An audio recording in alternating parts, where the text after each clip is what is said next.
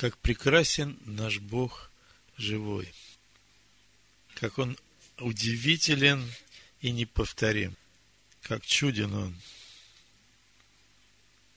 Я хочу прочитать вам 10 главы первого послания к Коринфянам. Эти четыре стиха, которые мы читаем каждый шаббат, наверное, постоянно. «Не хочу оставить вас, братья, в неведении, что отцы наши все были под облаком, и все прошли сквозь море. Все ели одну и ту же духовную пищу, и все пили одно и то же духовное питье, ибо пили из духовного последующего камня, камень же был Машиях. Если мы возьмем, откроем нашу недельную главу, 19 главу, я несколько стихов вам прочитаю в разбивочку. Смотрите, как написано. Что сказал Бог Моисею? 12 стих написано. «И проведи для народа черту со всех сторон, и скажи, берегитесь восходить на гору и прикасаться к подошве ее, всякий, кто прикоснется к горе, будет предан смерти. 13 стих. Рука да не прикоснется к нему, и пусть и побьют этого человека камнями, или застрелят стрелою, скот ли то, или человек, да не останется в живых. Во время протяжного трубного звука могут они взойти на гору. То есть на гору народ не может зайти, но когда будет протяжный трубный звук, они могут. И сошел Моисей с горы к народу, и осветил народ, и они вымыли одежду свою. И он сказал народу, будьте готовы к третьему дню не прикасайтесь к женам. На третий день, при наступлении утра, были громы и молнии, густое облако над горою, и трубный звук весьма сильный, и вострепетал весь народ, бывший в стане. И вывел Моисей народ из стана навстречу Богу, и стали у подошвы горы. Стали у подошвы горы – но никто не восходил. Гора Синай вся дымилась от того, что Господь сошел на нее в огне, и восходил от нее дым, как дым из печи. Я почему-то вспоминаю завет, который был заключен с Авраамом в книге Бытия. Там тоже это дым из печи. Вся гора сильно колебалась. И вот девятнадцатый стих – и звук трубный становился сильнее и сильнее. Моисей говорил, Бог отвечал ему голосом. Звук становится сильнее и сильнее, но никто не всходит. И Бог сказал Моисею, 21 стих, Моисей спокойно всходит на гору. И Бог сказал, сойди и подтверди народу, чтобы он не порывался Господу видеть его, и чтобы не пали многие. Священники, приближающиеся к Господу, должны осветить себя, чтобы не поразил их Господь. И сказал Моисей Господу, не может народ зайти на гору Синай, потому что ты предостерег нас, сказав, проведи черту вокруг горы освети. А между тем Бог сказал, когда будет трубный звук, вы можете. Что такое трубный звук? Это призыв к покаянию. Это призыв к смирению. И Тора, которую Бог хочет дать своему народу, это как живая вода, вода жизни, которая течет из источника из духовного последующего камня. И свойство воды, что она всегда стремится туда, где ниже. Она течет там, где высоко, туда, где ниже. Написано, Бог гордым противится, а смиренным дает благодать. Если ты смиряешься, если ты духовно находишься в этой низине, тогда к тебе естественным образом потечет эта река жизни. Ты услышишь, тебе будет открыто, тебе будет дано. Я хочу прочитать вам Псалом 35. Мы когда-то занимались тем, что выбирали псалом и пытались петь не изменяя текста. И вот это был мой псалом когда-то. Но петь я не буду, я не, не помню уже. Значит, я просто прочитаю. Нечестие беззаконного говорит в сердце моем. Нет страха Божьего пред глазами его. Ибо он льстит себе в глазах своих, будто отыскивает беззаконие свое, чтобы возненавидеть его. Слова уст его неправда и лукавство. Не хочет он вразумиться, чтобы делать добро. На ложе своем замышляет беззаконие, становится на путь недобрый, не гнушается злом. Господи, милость Твоя до небес, истина Твоя до облаков, правда Твоя, как горы Божии, и судьбы Твои, бездна великая, человеков и скотов хранишь ты, Господи. Как драгоценна милость Твоя, Боже! Сыны человеческие в тени крыл Твоих покойны, насыщаются от тука дома Твоего, и из потока сладостей Твоих Ты напаяешь их, ибо у Тебя источник жизни – и во свете Твоем мы видим свет. Продли милость Твою к знающим Тебя и правду Твою к правым сердцам. Да не наступит на меня нога гордыни, и рука грешника меня да не изгонит. Там пали делающие беззаконие, не зринуты и не могут встать. Вот тема да не наступит на меня нога гордыни. Вы помните строителей Вавилонской башни? Чего они боялись? Почему они вдруг пришли в эту землю, Сенар, и откуда это решение строить башню до небес? Да, они хотели себе сделать имя. Причем поскольку не было камней Божьего материала, они решили, что они будут делать из кирпичей, из человеческого материала. Четвертый стих. И сказали они, построим себе город и башню высотой до небес, и сделаем себе имя, прежде нежели рассеемся по лицу всей земли. Откуда у них такое знание и откуда эта боязнь?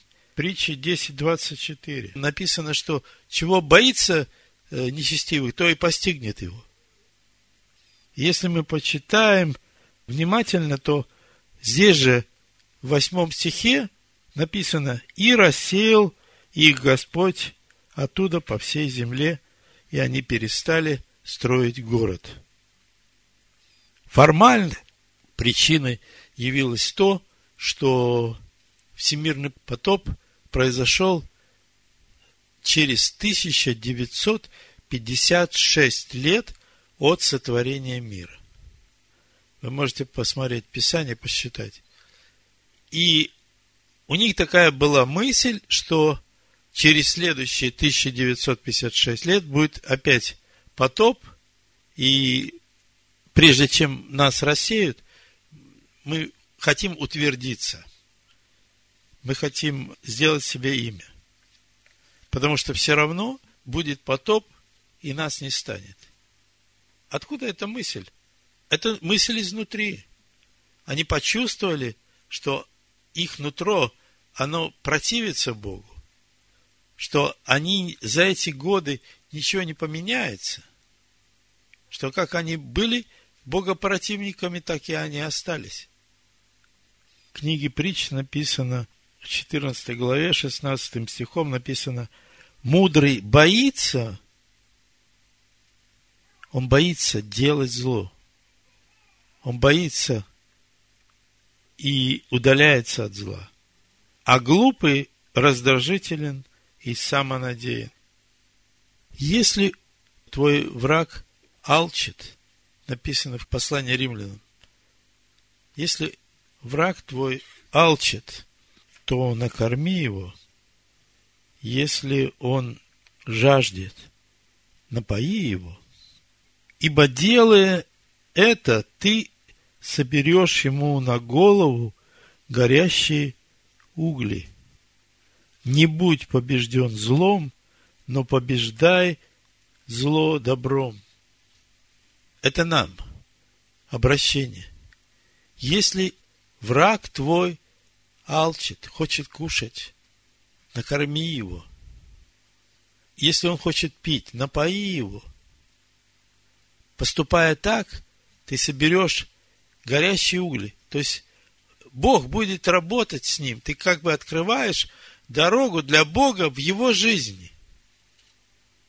И он будет делать такие дела, чтобы его жизнь пришла в жизнь этого человека. Книга Исход, 18 глава. «И услышал Иофор, священник Мадиамский, тесть Моисеев, о всем, что сделал Бог для Моисея и для Израиля, народа своего, когда вывел его из Египта.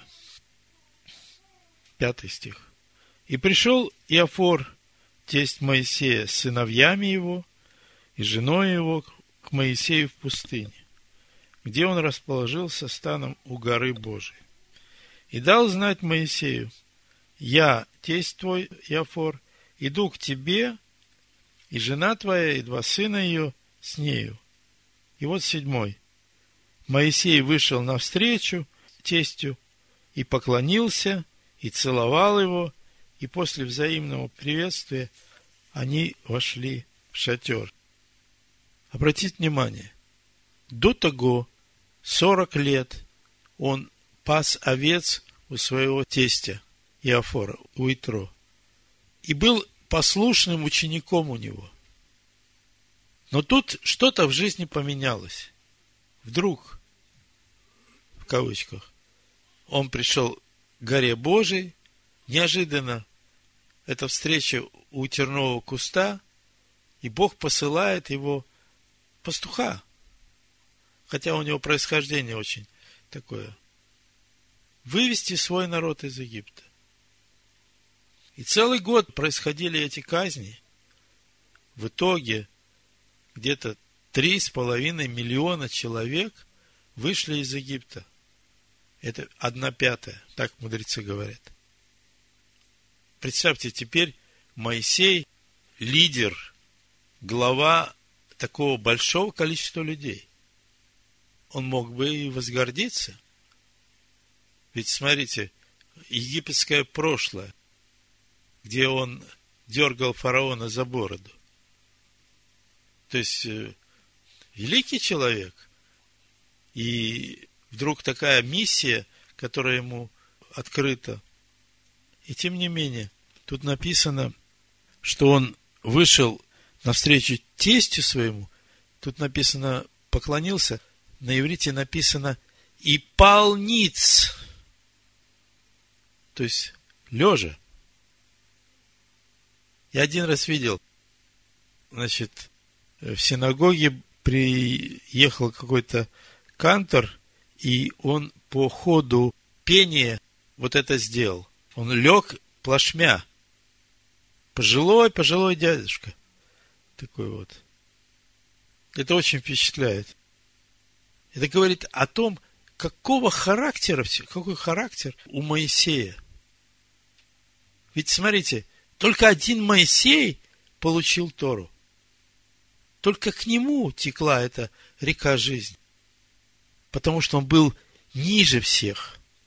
Мы читаем числа 12 главу, когда Арон и Мариам упрекали э, Моисея за его жену.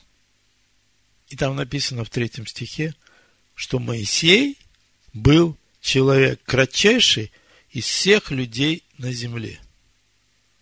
Кто это написал? Это написал Моисей. Своей собственной рукой. Вот такое написать и не возгордиться. Но я увидел, что говорит Ишуа про себя. Матвея, 11 глава, смотрите, как он пишет. «Придите ко мне, все труждающиеся, обремененные, я успокою вас. Возьмите иго, Тор, мое на себя и научитесь от меня, ибо я кроток и смирен сердцем. И сердце совсем не шелохнулось. Он совсем не возгордился. Он говорил истину Божью. Причем никакой славы себе он не брал. Всю славу воздавал Всевышнему Отцу своему.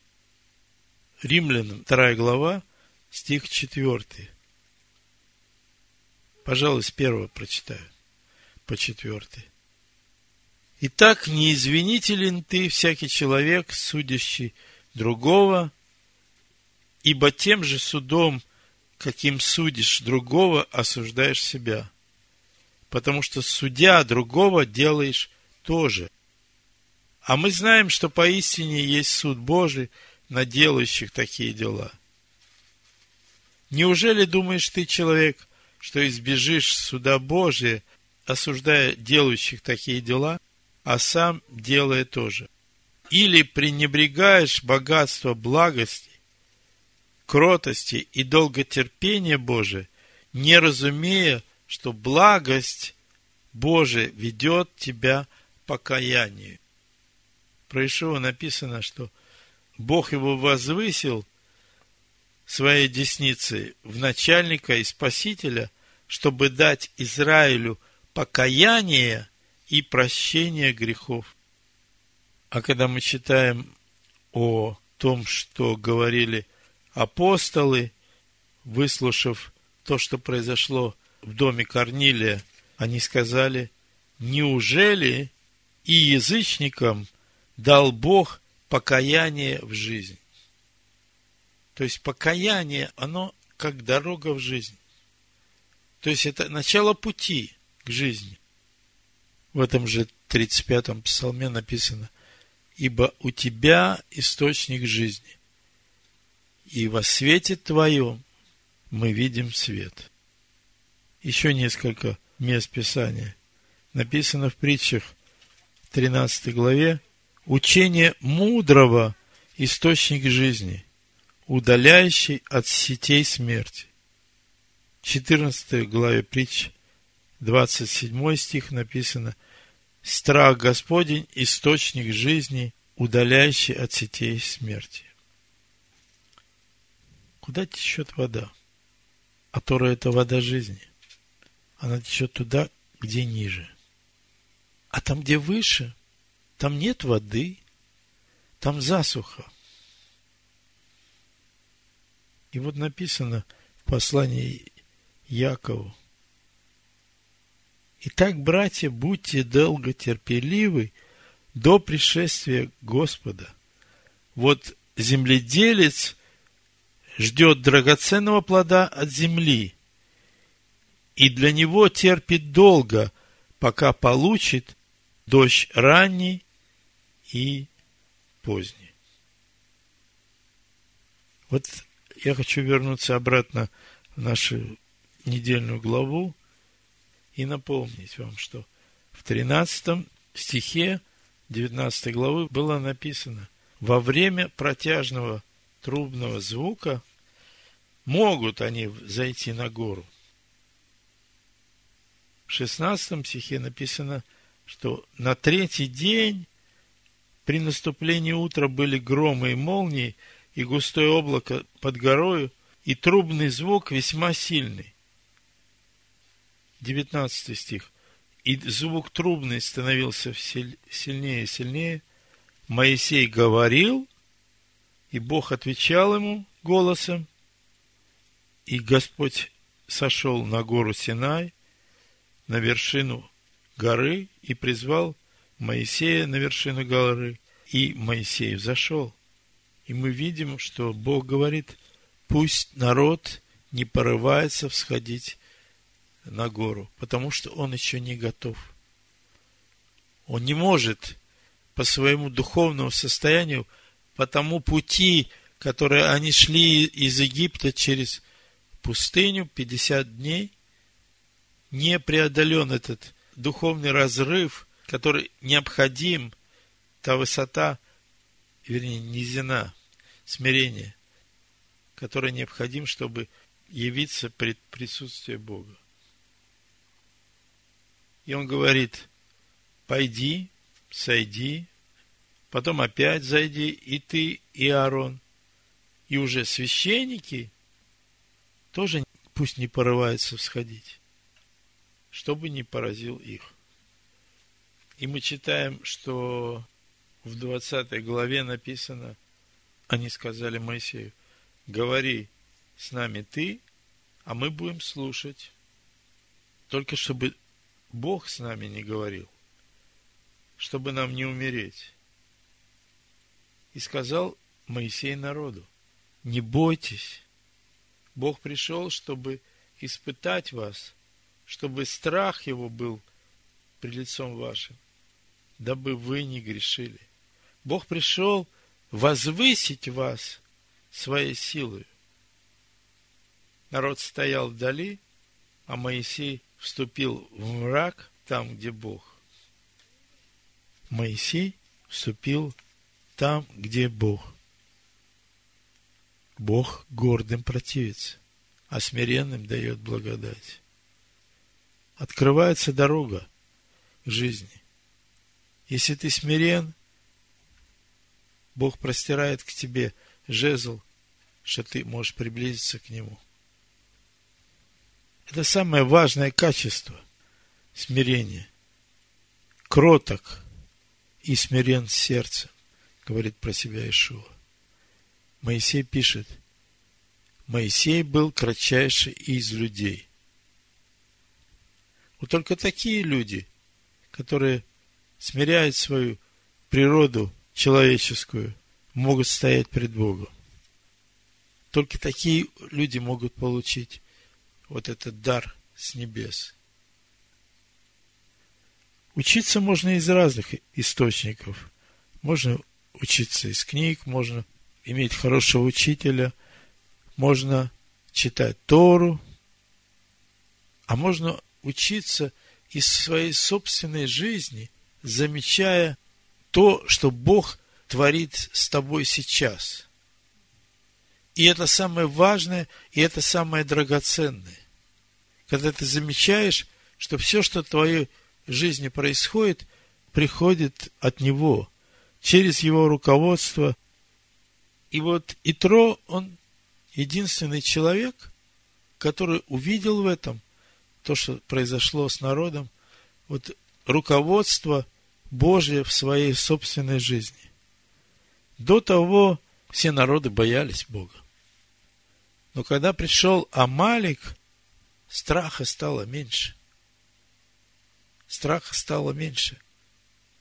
И Итро мог поступить так же.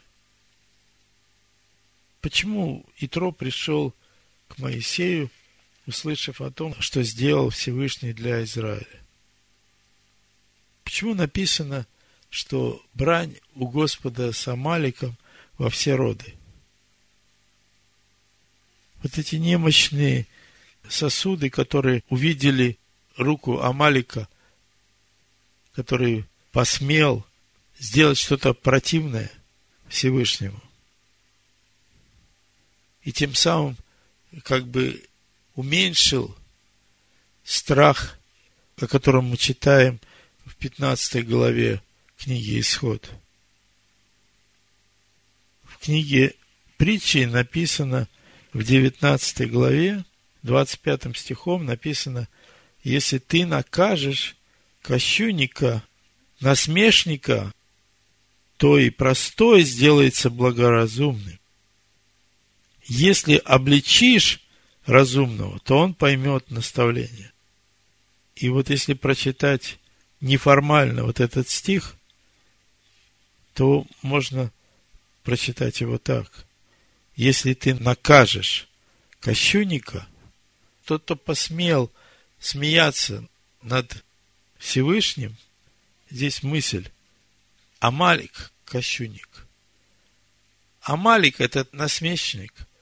Это тот, кто позволил себе пренебрежительное отношение ко Всевышнему. И когда этот человек будет поражен, простой увидит истину, сделается благоразумным.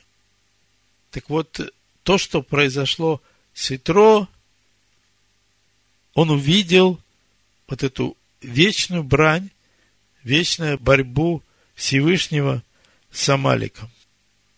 Кто-то посмел поставить свое «я» превыше имени Творца. Всевышний правит этим миром по принципу, который заложен в Торе, меда кинегет меда, мера за меру. И мы видим, что за то, что фараон посмел кидать в воду младенцев дома Яковлева, он сам был поражен тем же наказанием. Он сам погиб в воде, и все его войско. Вот если человек ищет общение, ищет Божьей истины, то Бог ему помогает, руководя его собственной жизнью. Вот для того и дано нам это Писание, эти драгоценные слова, чтобы мы увидели в своей жизни водительство Творца и научились учиться каждый день из того, что происходит, видеть его руку. Вода течет туда, где низкое место, где нет гордыни. Смотрите, что написано в шестой главе книги Сераха для ученика. Бывай в собрании старейшин, и кто мудр, прилепись к тому.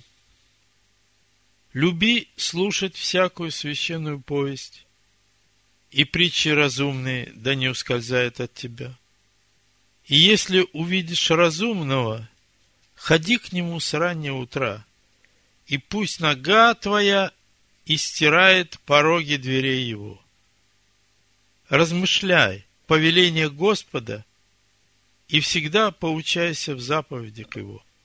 И он укрепит твое сердце, и желание премудрости дастся тебе. Есть э, два способа, два пути, в зависимости от того, как мы сами поступаем.